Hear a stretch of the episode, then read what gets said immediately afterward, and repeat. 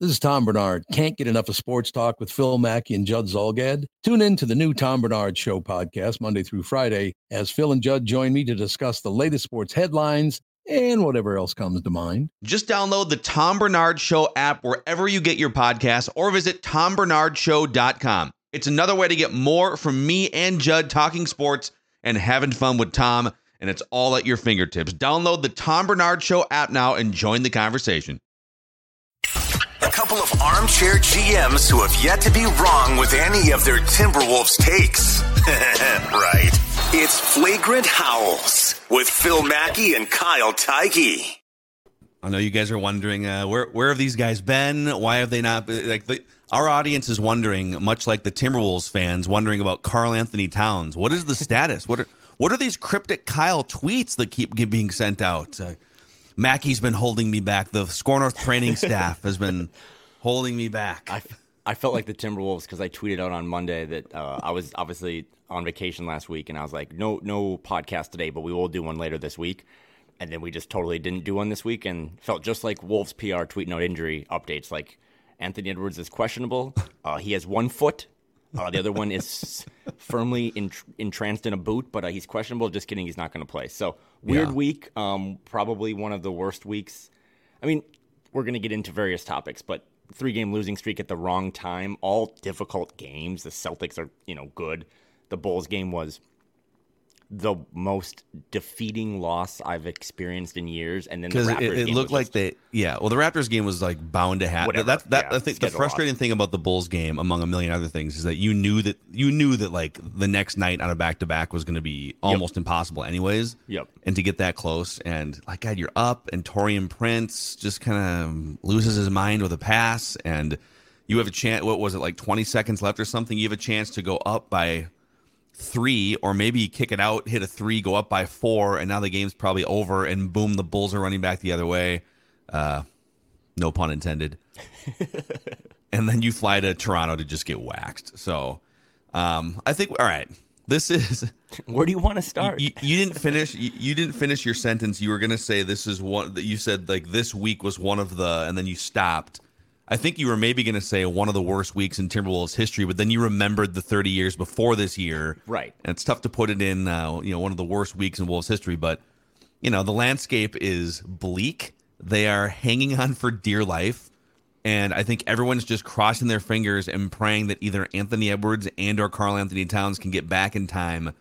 Maybe just for the, and we'll do like the schedule update and the playoff picture update, but you might have to take more lumps on your schedule Knicks on the road Monday, right? Like there's some just yep. really tough games. And just kind of pray that you can go on a run in the last four games because you get you mm-hmm. get Spurs in there, you get some teams in there at the end. So let's start with okay, Anthony Edwards. Here's the update as we record this on a Sunday afternoon. Shams came out late this morning, Central Time, and said good news. And this, by the way, is the most comprehensive Timberwolves injury update that we have seen all season, and it's not from the Timberwolves. I love how last week too they put out like, okay, we have a we have officially have a Karl-Anthony Towns injury update for you all. Okay, here it is, everyone. Click on the link. Click on the link. Go to the website and see it. And it was like, uh, he's going through basketball things and maybe back sometime in a few weeks. Stop bothering us, right? Yep. Um, so here's the Shams update on Anthony Edwards. Timberwolves All-Star Anthony Edwards has exited has exited a walking boot. So he's out of the walking boot and he's moving around more as the swelling decreases in the ankle sprain he suffered on Friday according to sources. Anthony Edwards is expected to be evaluated day to day on a return. He's currently listed as questionable by the way for the Knicks game on Monday night. So that's where things stand with him. On the cat front, um, he's kind of practicing He's doing more things, but then he sends out over the weekend this weird cryptic tweet. It's a picture of a lion putting its paw up on a cage, like a caged lion. And the tweet is me waiting to get cleared to play. Let the kid do what he loves. It's like a shot at the organization. Dude, it's been 16 weeks. There's been some steam that it's the other way around. And so because no one's being trans, maybe this is Cat trying to say, hey, I wanted to play for a month, but the medical staff isn't letting me. So you have cat versus organization, Anthony Edwards versus genetics. I don't know, like how quickly can he get back? and the Wolves versus the schedule and the rest of the uh, the tightly knit Western Conference. So there's your landscape, Kyle. So yeah, I didn't miss I didn't miss much on vacation, I guess. Uh, we, we, you know we've danced about around this I think since Karl went down, um, and there's just a lot to kind of unearth, and I, I do want to get your opinion on some of this stuff. Like at some point, this is like a really really big issue. This and it's not. I, I do want to be honest. It's not Timberwolves specific, but we're just so ingrained in it that we feel like it is. But the lack of transparency is so weird. Like to the Ant thing, because we started with Ant. He he sprains his ankle. Um, you know, I don't think he's had a lot of injuries in his young career. Um, because when he went down, I thought he broke his foot. I mean, Yeah. he was. You could pick up audible screams on the mic, and I was like, "Oh no!" Um, and he gets carried off the court, and then he's deemed. And this is my issue. He's deemed questionable to return. There's no way he's coming back, right? And then Unless, he's unless it's a. Paul Pierce situation, and it was really more of a digestive problem he was trying to right exactly mask or something. so then he's he, then he's out and it's like okay that's totally fine and the bummer about that and we'll talk about officiating too but like they win that game against the bulls by double digits if ant stays around i mean they were kind of cruising at that point um and then on the ant specific thing it's like okay then he's in a boot he comes back out to the to the sideline or whatever and then it's like he's deemed questionable for the Toronto game, which is less than 22 hours from when they finish the Bulls game, right? Because they go into overtime or double overtime. And it's like, dude, so he's in a boot, but you're going to rule him questionable. And then Chris Hine, who was traveling and covering all the games and does a great job at the Star Tribune, was like, yeah, but he's having further testing on Sunday.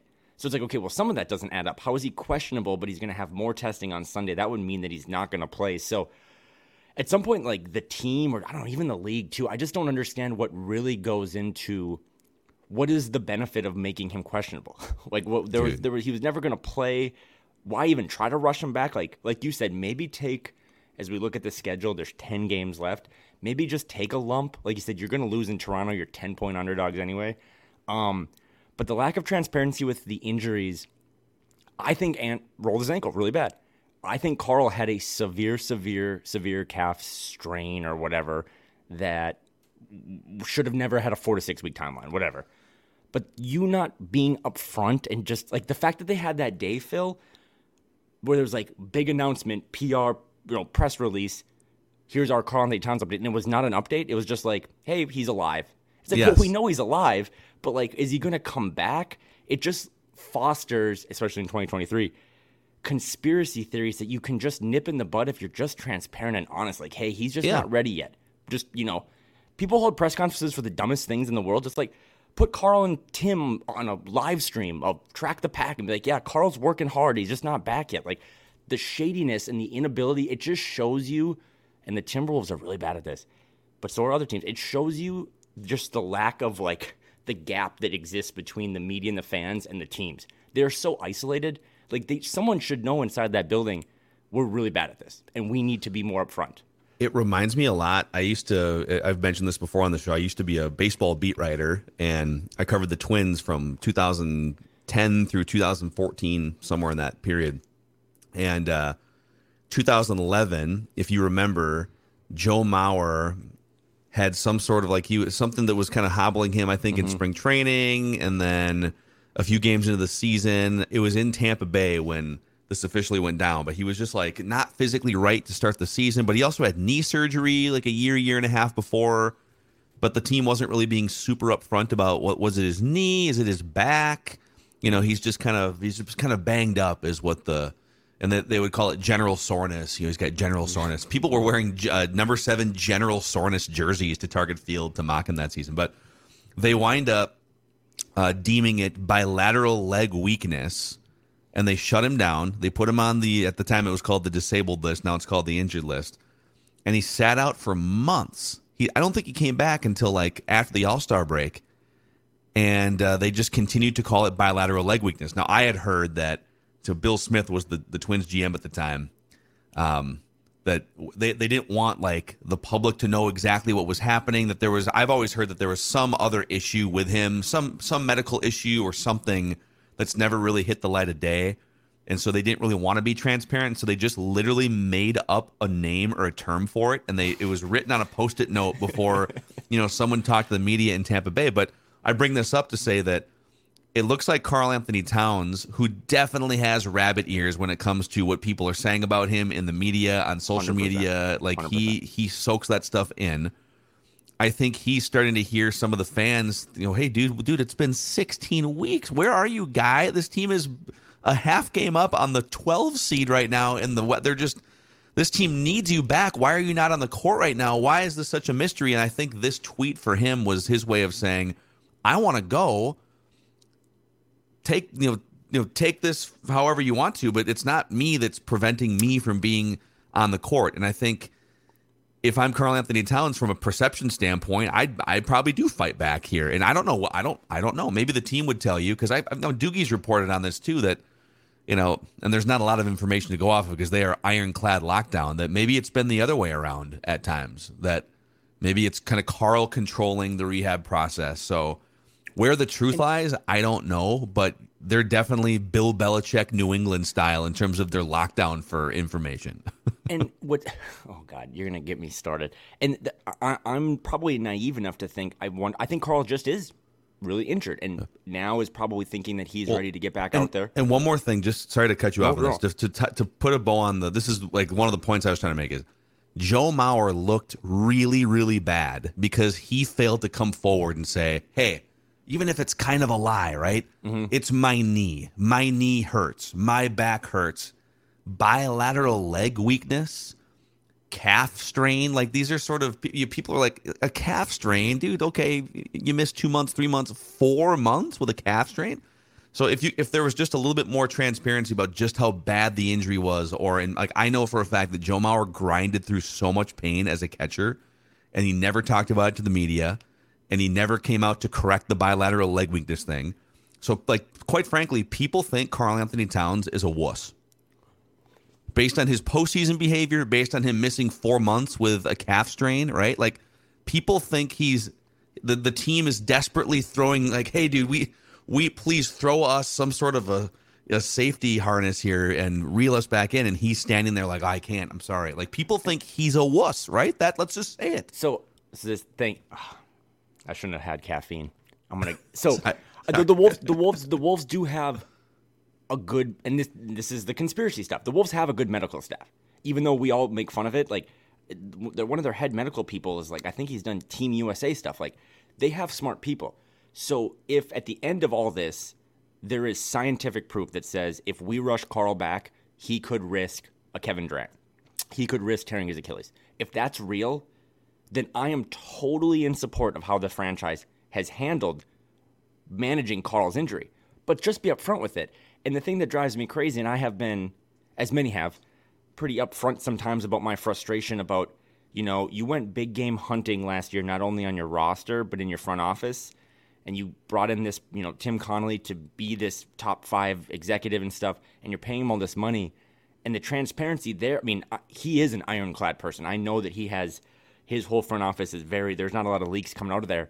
Mm-hmm. But when things were really bad, he made a couple of comments. Maybe it was to Doogie or just kind of publicly like, blame me. Like, you know, put it on me. Like, this was, I made this move. If the team struggles, put it on me. Don't blame the players. Don't blame Finch. Put it on me. This would be a great time for him to just come out and be like, Karl thinks he's ready to go. He's been looking great in, you know, the one on ones or the one on zeros or mm-hmm. whatever, but I'm not ready to put him in yet. Mm-hmm. I want to make sure he's 110% because we believe and our staff believes that there's a little risk there that he could re injure himself further and then do all the BS stuff that presidents say, like, we believe Karl at 26, 27 years old is a cornerstone of this franchise and we're not worried about two weeks of basketball. We're worried about two more years. But, but he might not. He that might not be his truth. Right, but right, exactly. It's just like be That- someone should fall on the sword because it seems like everyone again, the fact that you're just not even if this is all here's my point. If everyone is innocent here and Karl was really hurt, but he wants to play and the Wolves are precautious about him and they don't want to ruin him long term whether it be because he's a cornerstone of the franchise for the next 7 years or he's an elite trade piece, whatever that their thinking may be. Just say it. Just say it because when you don't, especially now with how many fans this team has kind of dug up from from the grave after having a little bit of success last year, it just leads to so many dumb things and then it leads to like you said, Karl no matter what those guys say, it's not just Karl, it's a lot of those guys. They are so online, so online, mm-hmm. and he's heard it, and that's why he posted a a lion at you know Joe Exotic's dirt or you know lion camp. It's like he's just he's trying to let people know like I want to play, and it's like God, someone you're, you're paying your president ten million dollars. He should be out in front of that and be like, listen, this is my decision, and when we're ready to put Karl in, we'll put him in. So it's You just been handled terribly. and I think the, uh, ordinarily there would be kind of a bailout option here for a franchise where okay, what are there? You know, t- ten games? le- One, two, three, four. Ten, there's ten games left. You know, you're you're clinging to the ninth. So you're you're tied for the ninth slash tenth seed right now. You're a, you're a half game up from you know the Lakers, and you're just you're not you're not like winning the title or doing anything meaningful. And is it worth really jeopardizing putting Ant out there at 70% and he rolls his ankle again and now he's Right. got chronic ankle problems? Is it worth like rushing Cat back and having a Kevin Durant situation? Um, not, I don't think you, you're rushing him back after four months at this point, but I am also not a doctor, nor did I stay at a Holiday Inn Express last night. But I, what I'm saying is, like in in most normal cases, there would be a, a fallback option to just tank, right? Right, exactly, exactly. Okay, well, maybe it wouldn't be the worst thing if we missed the play-in because yeah, then we could just get another asset, get a get a shot at maybe the number one overall pick in the lottery. And would it really be that bad to just take a deep breath, reassess kind of a train wreck season, and then move forward with a healthy Anthony Edwards and whatever else you want to do this summer? And the problem is, obviously, the Wolves don't own their first round pick. Utah owns the Wolves' first round pick. So really, there's only that. That's the desperation that I feel here on behalf of the franchise in these last ten games is that there's really only one way to salvage this season. At minimum, get into the play-in. Mm-hmm. And I think a step beyond that, because I don't want to lower the bar that we set like two weeks ago on this show when they had rolled off a couple wins. I think you need to get in the play-in, win your play-in games, and then do some damage, or at least like at least get back to the level you were at last year, where you're fighting against a good team for six games in the first round, so it feels like you didn't take a huge step back. Mm-hmm.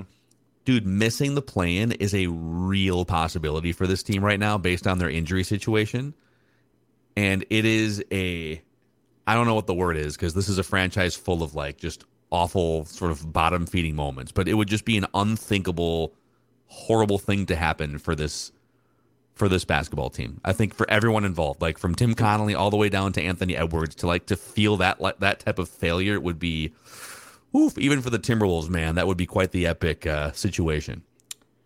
And uh, just just a quick interjection on like the schedule. I'm still it hasn't been a great week, right? I think we've cleared that up. But if you do look at their schedule, they have 10 games left. I think 5 or 6 are on the road, 4 at home, but they finish with at home against the Lakers, which will be a big game, but you're at home. And then against the Blazers, the Nets, the Spurs, and the Pelicans, and the Pelicans have fallen off the face of the earth. You also have the Hawks mixed in there somewhere too. So um, I'm still very bullish on, like you said, they they need to find a way to salvage. I mean, like five and five over these next ten games. I think five and five will probably get you in because Get get you the play in for sure. Yeah, well, not not for I wouldn't say for sure, but it's it gives you a shot, I guess. Right. I so I mean I guess to put a bow on you know Ant's injury and the way that it, that was reported. I mean, because then it was weird too, right? Because like I know Dane and Chris were both in Chicago for that game, and then Chris or like they obviously went to Toronto, but Finch had a line or something in his pregame stuff where it was like, yeah, I think he's out indefinitely. When you're out indefinitely, that to me is like, you know, at least a week. And then it's just like now today with the sham stuff. There's this reporting has been so weird, and I have been doing this with you and for years as just a fan, fan first. And the fans, my biggest gripe is just the fans deserve better because they didn't lower ticket prices for next year by any means, right? They, they're not offering free concession stands for every extra game that Karl misses or anything. Like, you need to be a little upfront with some of this stuff. Um, and if you don't want to, I mean, no one's forcing you to, but if you want to just be so isolated from the fan base and the media and any sort of reality, then you're going to get stuff like this. Because I have one of my favorite things to do right now is a degenerate sicko is to just see every time the Wolves tweet out their injury report because there's 52,000 quote tweets on it and it's just they're getting ripped to shreds and it's because you just didn't try to cut this off, you know, 2 months ago and just be upfront and honest and transparent. Some of these teams do it way better than others. The Warriors are anytime Steph Curry has, you know, fake meat, they tweet about it all the time. So it's like at least give us something and then Yeah. to do what they did this week was just yeah, it's it's tough. So we'll we'll see what happens this week. I mean, they they announced their they put up their injury report today for the Knicks game, and Gobert is questionable, but he'll play. Ant's qu- questionable, so But Cat's he will out. play, but Cat's Cat's listed as out. Yeah. Yeah. Let's and let's. This is a good segue. Let's do our Western Conference playoff picture update here. Going into the last ten games, so uh, it's it's it's a problem, um, but it's so crazy, and that still from the four seed Suns who don't have Kevin Durant down the stretch, all the way down to the let's see the four seed Suns, all the way down to let's call it the uh, the 11, 12, the 12 seed Pelicans. Four and a half games separate the Pelicans from the Suns. And you see how the Pelicans have dropped off a cliff. They have, but the Pelicans are just one game behind the Wolves right now. And the Wolves could lose any of these games on their schedule, as they've proven all season. Yep. They could also win any of these games on their schedule, as they've proven. I think the Wolves actually have uh, they have one of the best records against winning teams in the Western Conference this year. But then they also have just an absurd amount of losses against some of the worst teams in the league. So uh, the Wolves are tied for the nine slash ten seed with, of course, Utah. They're a half game back of the Thunder for the eight spot, a full game back of the Warriors for the seven, and only a game and a half back of the Mavericks for the six. So that's the crazy thing, dude. Like you could still, I don't think you're gonna rattle off a bunch of wins without Anthony Edwards, but you're still looking like God as the six seeds. If you could just win like three of the next four or something, and the Mavericks lose. Um, so that's kind of, but but beneath you again, you got the Lakers are a half game back. The Pelicans are a game back. I think the Blazers are cooked at this point. Eight games under 500, five straight losses, but they're only three games back of of the play-in right now. So it's so hard to figure out what's going to happen. They'll never do this because they have uh, Tom Thibodeau kind of thought process about playing guys, which again I'm not going to complain about because I've also been the guy that's like there's way too much load management in Adam Silver's poorly run NBA these days. But then if you play the Knicks on Monday and then you play the Hawks at home on Wednesday, and then you have a weird three days off before you go on like your kind of last little road trip, Golden State, Sacramento, Phoenix. Um, I would just sit everyone against the Knicks. That to me, the Knicks game is like the last really tough one. I mean, the Kings obviously in Sacramento is tough too, but you can this season. This isn't optimistic. It's just reality. It's very salvageable, and there's still a lot of winnable games on the. I mean, beating the Lakers is massive because they go down one and you go up one. So you still have a lot of flexibility over these next ten games. But who who's going to play, right? I mean, we saw in Toronto that Yeah. that's and that's part of the you know importance of can we get Karl back? It's like when you don't have Ant out there, you can you know stay in the ring for eight rounds, but then you're done after the ninth or tenth. Like you just can't beat teams without any firepower. Yeah. Um, so it's going to be, and you know, for the people that were complaining about the losses in January and February, and us too, like this is if this should be the learning lesson, I guess. Maybe, hopefully, fingers crossed for the young guys that, like, yeah, you know what, man, maybe you shouldn't take those easy games, ser- or, you know, not seriously because they add mm-hmm. up now. It's like if you would have given yourself three more wins in January or three more wins in February, you could have afforded to go one and you know one and five in your last six because Yeah, dude. Again, when Ants, when if you don't have Ant and you don't have Karl, put all the other stuff aside. Like I don't have any expectations for you. Those are two top forty players in the league. I know they have Rudy still, but he's just not a needle mover offensively. So now it's okay to lose because you don't have your two best players, but simultaneously you can't be losing because then you're going to follow the race. So Yeah. So Yeah, do you yeah. think okay, do you think 10 games left? Do you think Karl-Anthony Towns plays in the regular season? hundred percent, like Okay. that's uh, I do, and that's yeah, I do. So Do on the ca- in terms of calendar, I don't I'm I'm not 100%. I'm not 100%. So in terms of calendar time, so 10 games left. Um let me see here. Let me go back to the to the calendar schedule. So they get the Knicks tomorrow night. So that's the first of the 10 games. Their last game of the regular season and they of course they have a back to back to finish the season. So it's kind of a weird schedule in that they get 4 days off between the third to last game and the second to last game and they play a back to back to wrap the season, but that's on April 9th. So they basically have what 3 so it's 3 weeks left? They have three 11. weeks from the from the time we're recording this. If he has never come back during that time, it could it would it could get real messy.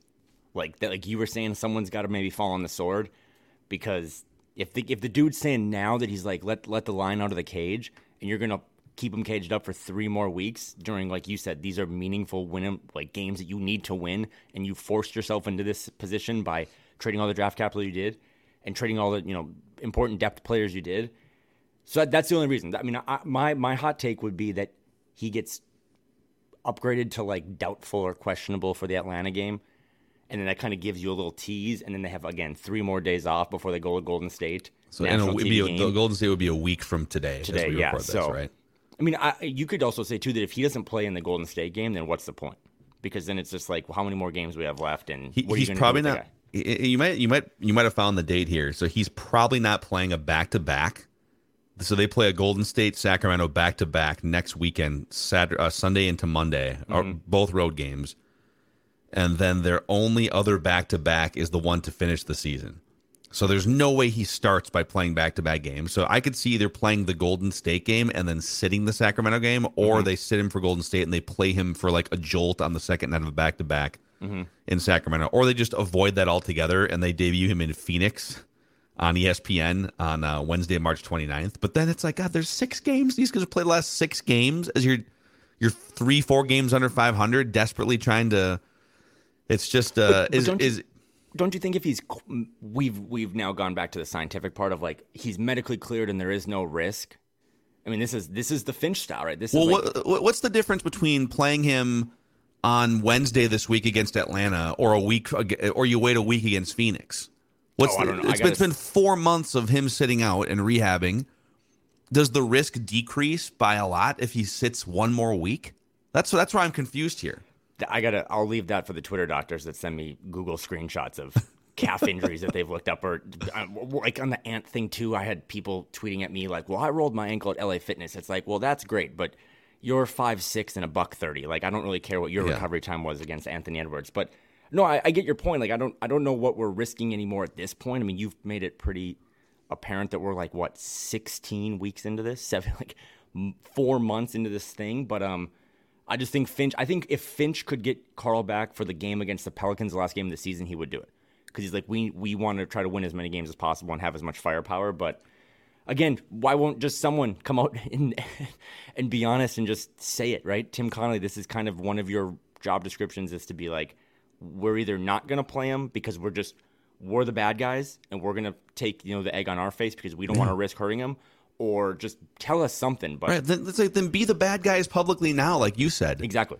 Come out, exactly. especially now that he tweeted that. Like, imagine how how much this had to be boiling up for him to actually send. Like, he's he's literally just taking a shot at the organization. He's mm-hmm. he's saying let me let me do what I want to do. Right.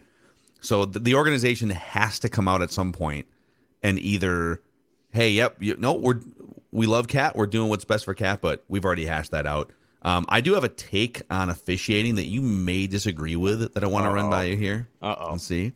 But uh, a shout out to our friends over at mydullknives.com, our friends at Vivrant. So I actually stopped by, got to hang out with uh, Joseph in the actual shop in Wayzata, oh, and nice. it was amazing. So not only do they do professional knife sharpening to uh, eliminate the shame of walking around in public, people people branding you as a guy or a gal with dull knives, you don't want to be. You don't want to be you know hosting in-laws, hosting gatherings. All right, we're going to slice up a charcuterie board. We're going to make some you know vegetable salads, whatever it is, and then all of a sudden you're uh, squishing your tomato, and uh, you know Aunt Lucy's got you know she's got burning in her left eye. Okay.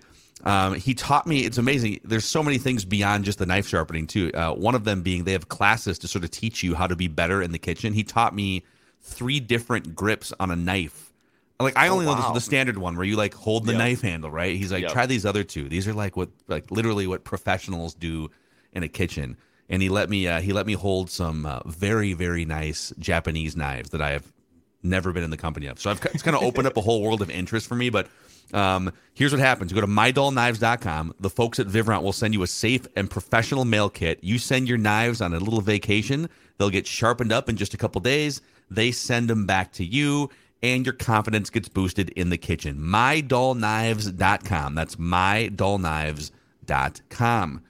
It's Mackey here, and a shout out to Claritin for supporting this episode and providing us with samples, even. So I am an allergy sufferer, and it's uh, it's rough sometimes with stuffy, runny nose. For me, it can be like dry, scratchy eyes, throat, even just feeling tired. Luckily for those of us who live with the symptoms of allergies, we can live Claritin Clear with Claritin D. Designed for serious allergy sufferers, Claritin D has two powerful ingredients in just one pill that relieve your allergy symptoms and decongest your nose so you can breathe better. Are you ready to live life as if you don't have allergies? It's time to live Claritin Clear. Fast and powerful relief, just a quick trip away. Find Claritin D or ask for Claritin D at your pharmacy counter. Go to Claritin.com right now for a discount so you can live Claritin Clear. That's Claritin.com. Use as directed. So, okay. Especially the uh, the Bulls game the other night.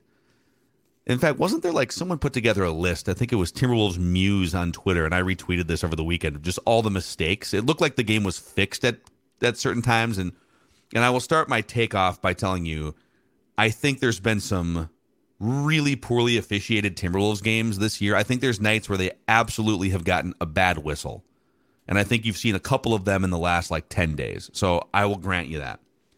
Our friend Alan Horton sent this tweet out this might have been after the Bulls game or sometime like Friday or Saturday, somewhere in there. The Timberwolves lead the NBA in technical fouls with 54. The Timberwolves lead the NBA in flagrant fouls with 10.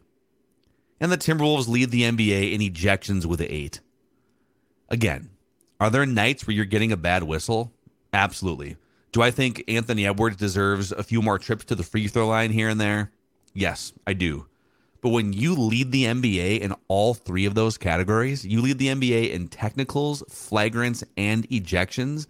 To me, that's a look in the mirror issue more than the league is screwing us and the league just wants to pile on the Timberwolves. The officials have it out for the Timberwolves every single night more than any other NBA team. I don't think that's the case. I think this is showing you, again, techs, flagrants, ejections and then think about on the other side, like on the actual basketball side, how many times they lose their mind late in a game where they're up by double digits, right? They can't close out games. To me, this just sort of solidifies the fact that the Wolves, even though they've added some veterans, are one of the most immature, fragile teams in the NBA. That's my take on it. We're not going to see eye to eye on this one. Um, but but but but I do I do see your point, and I think it's really chicken and egg, and that's why I think this is actually a fun conversation because mm-hmm. I think we can both feel right about it. But I've also seen some weird takes too, where it's like, well, you know, the Wolves need to develop a a stronger rapport and a stronger relationship with the officials. Yeah, you do that when you're trying to raise money at a college from alumni, not with people whose job description is to be impartial.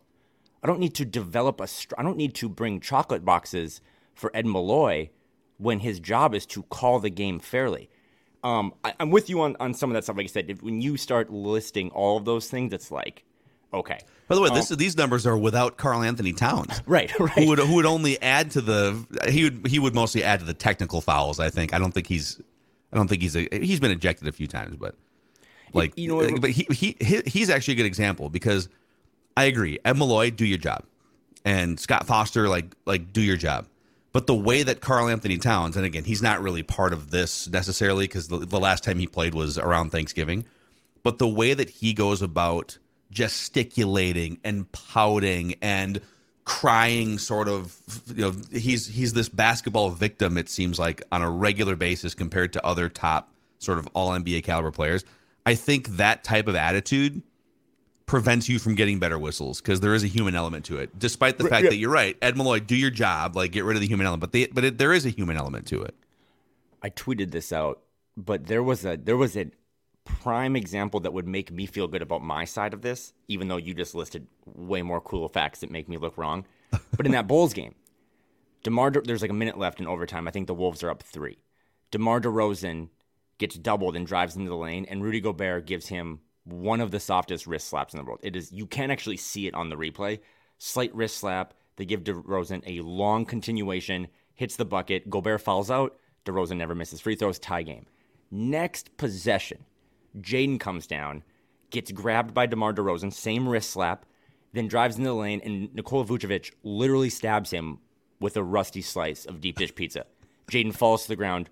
No and one. No. So those are the plays where it's like you literally the play before got a really soft call that followed out a guy that was a game changing play, and then the next play, and go, it does go back to the immaturity thing. Like young guys don't usually get whistles, right? Like the, it's usually the proven guys, the veteran guys. I don't know why that is, but that's how the NBA works. But you said it shows that the Wolves are immature, and I agree with that, and I have no pushback. But it does then spiral me back to what I said in January. I really like. This is just me. I really like Chris Finch. I really like him. I think he's been trying to, you know, cook with as much as he could this year. His his All NBA center has missed 52 games or whatever by this point. But I think at this point you need to get thrown out. I know I've joked about it before, but like, I don't think those stats that you ripped off, Phil, include coaches, and I don't Yeah. think they'd be as high as they are if Finch took the sword for once and just said, "No, no, no! Like I can't let Ant get kicked out. I can't." Kyle Anderson's getting kicked out of games, man. He is one of the most.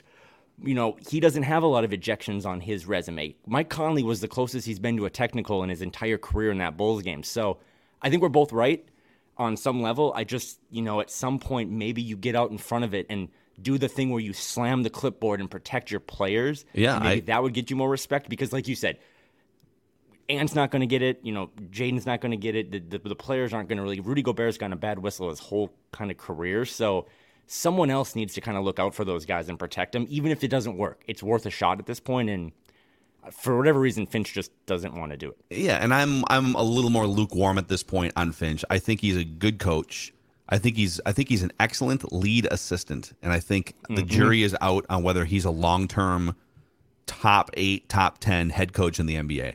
He's shown at times like he he takes over and you know implements an offense sort of on the fly. You know, a couple years back for Ryan, I think you know coaching that group last year to 46 wins or whatever it was, and you know a near upset in the first round of the playoffs. I, I think you've seen some flashes there.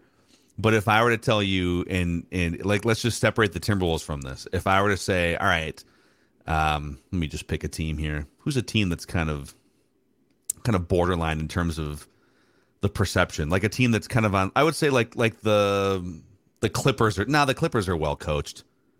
Let's take a team like Oklahoma City, or just take a team that's kind of on the rise, or the Yep. Pelicans or somebody, right? If I were to tell you, hey, uh, that team, the Chicago Bulls, clinging for their playing lives, have the most technicals, the most flagrants, and the most ejections in the NBA. I think people would say, boy, if that team was just more disciplined, they would have a better record or they would be just in a better place, you know, in the standings. I don't think people would say, boy, that team's getting screwed by the officials. I just pulled up the NFL too here. This is kind of fascinating. The three teams that have the most penalties taken from last season, and you're a big NFL guy. I know you are. Adam Are Thielen the- to the Panthers. Saw that tonight. Yeah. Pat That's McAfee broke that news. Interesting. As Caitlin Thielen said, on to better things, which is the Carolina Panthers, apparently. Five and twelve Panthers. Anyway, back The to you. three most penalized teams in the NFL last year were the Arizona Cardinals, the Denver Broncos, and the Los An- the Las Vegas Raiders. So the Cardinals. So you could say, "Well, man, they're just getting a bad whistle from the officials," or you could say what I think is true. Uh, the Broncos were on this list. They were one of the worst coach teams in the NFL. Nathaniel Hackett, train wreck head coach. Arizona Cardinals, train wreck organization where the GM and the coach had to literally like build into the quarterback's contract time to study film and do your job. And then the Raiders have always been one of the most penalized teams in the NFL. I don't know what it is about the Raiders, but they're just always penalized. I think there's a little of both. The Timberwolves get screwed a little bit here and there, but there's just whether it's the coach or whether it's some of the like like Anthony Edwards at some point, you can't expect to be a top end NBA team and lead the league in techs, flagrants, and ejections. To me, those are those are symptoms of something beyond getting screwed. They're symptoms to me of immaturity or just lack of understanding how to keep your composure in big situations. So I guess that's all. and- That's that's and- my take on it. I'm I'm a Law and Order SVU guy, and you're doing a much better job of winning this case because you're using like actual facts and stuff. But I also want to say again, as I put my fan hat on, um, we have watched every game so far of these 72 games. We've done a lot of podcasts. I remember a lot of weird stats and facts. I honestly do not really remember the Wolves getting a good whistle in a game. And as I, we talk about Alan Horton and his good tweet, I have him up right here. Um, we haven't even talked about the Celtics game, where they that might have been the worst of the bunch. Yeah. And I mean, Britt Robson, I think, came out and said that was the worst officiated game he's ever seen, and he's went to a thousand of these games, right? Like there was the jump ball with Grant Williams, there was the Celtics head coach in the Wolves seats, right? Like he was closer to the action than Finch Yeah. was, and it was down by Finch. So it is again, this is just me being the petty, immature 34 year old that I am, but it's just if you keep kicking me and then I strike back after the 10th kick, like I can't always be claimed that I have a short fuse or I'm the bad guy. Because there are moments it's like that Celtics game, uh, you know, there's there is no more there's no more Tim Donaghy in the league. I don't think we're at those levels, but there were just multiple things in that game that not only did you compound a mistake on the tip, but then in the pool report after the game, like, oh, we didn't see the coach. Like, you didn't see the coach. He was at the free throw line. Like, Yeah. how did so? Then it's like, and then after that, you know, they they kind of lose the game, and then that's when you get Ant and Kyle thrown out, and it's like those stats add to what Phil just said. And again, Phil is right in this, but you know, those stats don't exist if you just call the game impartially and you get the plays right. I know we're never going to get them 100% right, but I feel like from a Wolves fan's perspective, they're not even getting them 60% right. Yeah, And, and that's maybe what the frustrating part is. And maybe I'm being unrealistic in that I just want all of my athletes to be stoic, to never react to any sort of external uh, circumstances.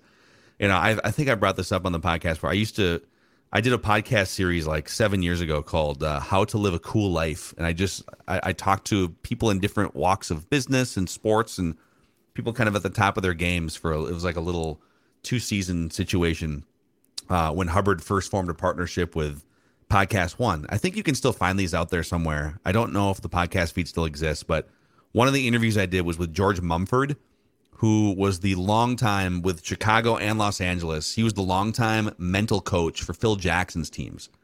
So he was like the mental coach for Kobe Bryant's Lakers and for Michael Jordan's Bulls and you know all the other like the Steve Kerrs and all these players and and he worked with these teams hands on throughout the season and and so I asked him I said how do players at the top of their game in the NBA how do they waltz into you know the Rose Garden in Portland 20 years ago or some of these raucous environments? It's a playoff game and you're in Sacramento at was it Arco? What was that arena Oh, yeah, called yeah, back in yep. the day?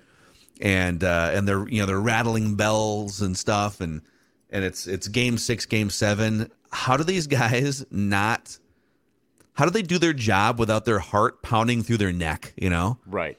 I've And always I'll thought that too, yeah. I'll never forget his response because they're all they're they're all elite, but they're all humans, right? You have Mm-hmm. twenty thousand people screaming. It's a pressure free throw. How do you knock that down with regularity? And he said it's all about creating space between the mechanism and the response. The mechanism being the thing that's happening, the thing that's happening to you, or the thing that's happening environmentally, whatever the, whatever the mechanism is, or somebody says something to you, right? A fan in the front row, or could be in your everyday life. You're late for work. Someone honks at you. Like there's any number of things that could happen. The mechanism, and then your response to it. He says the best athletes, and really you could say the best peak performers in anything, could put a little pause or a little beat, a little breath between the thing that happens and then your reaction to it. And uh, I find that these Timberwolves sometimes have a hard time with that space between the mechanism and the response. The mechanism can be unfair sometimes. And if it were up to me, I would want all of my athletes to be stoic robots that never, ever sabotage uh, with technical fouls or rejections. But that's not reality. We should have just an ongoing segment called Dr. Phil, where you just try to make me a better person. because uh, you know, my, my dad my dad turned 70 this last week and he is uh he actually set the Theige age record. No one's ever gotten to 70. So shout out to him. But he uh Wow. Odds he- are against you then, Kyle. Yeah, I mean, enjoy. well, if, if the Wolves keep getting this whistle, I'm not going to make it to 40. But he he has always been like he. I think he is the nicest guy in the world. He's my best friend, and he uh he never reacts. And I think he would like it if I didn't react. I get that from my mom's side a little bit, but I just I, I think it's chicken and egg again. Like I said at the top, I every stat that Phil just had was right. Um, and it's true. And the Wolves lead in all these ugly categories. I just know that in that Celtics game, for example, just one game that I thought they played really good basketball and they could have won. And then the way we talk about the standings would be different. The way we talk about all these injuries would be different. Um, they got four technicals, a flagrant foul that was weak. Um, you know, Jaylen Brown confronted Rudy. Go- I mean, there was just a lot of things that you know they get two ejections with two seconds left in the game that's over that just kind of pile on to the stats that you read. But you're right. At the end of the day, I think you got to be way more mature. I don't. I think that's that's what Phil's trying to say, and Phil is 100 percent right. The Wolves just are still immature. Whether it be their young guys who you kind of give a pass to, or you know, I love him, but Taurean Prince, who kind of just lost the game for him by himself Yeah. in that Bulls game, be by not, you know, you're a vet on this team. The guys look up to. You're the one that at media day was, or you know, at, at the end of the season last year, all the guys were like, yeah, TP would bring us in to his hotel room and just talk to us about life and ball. It's like, dude, you can't make that turnover when you're up two and there's no shot clock left. Like, you got to hold the ball and shoot the free throws. So it's just another you know characteristic of this team still feeling the pressure of just lack of success over you know these last six months these last six years these last 33 years. But um, i do think that there's a little there are moments in time where it's just after a while it's like someone's got to stand up for you. I mean you know the Fred VanVleet viral video from a few weeks ago where he was like i'm just going to take the fine but then he literally called the ref's name out and just was like he was bleeping terrible tonight I don't That know, man. Like it, I, I, that might have helped them. They've been on a little winning streak since then. Like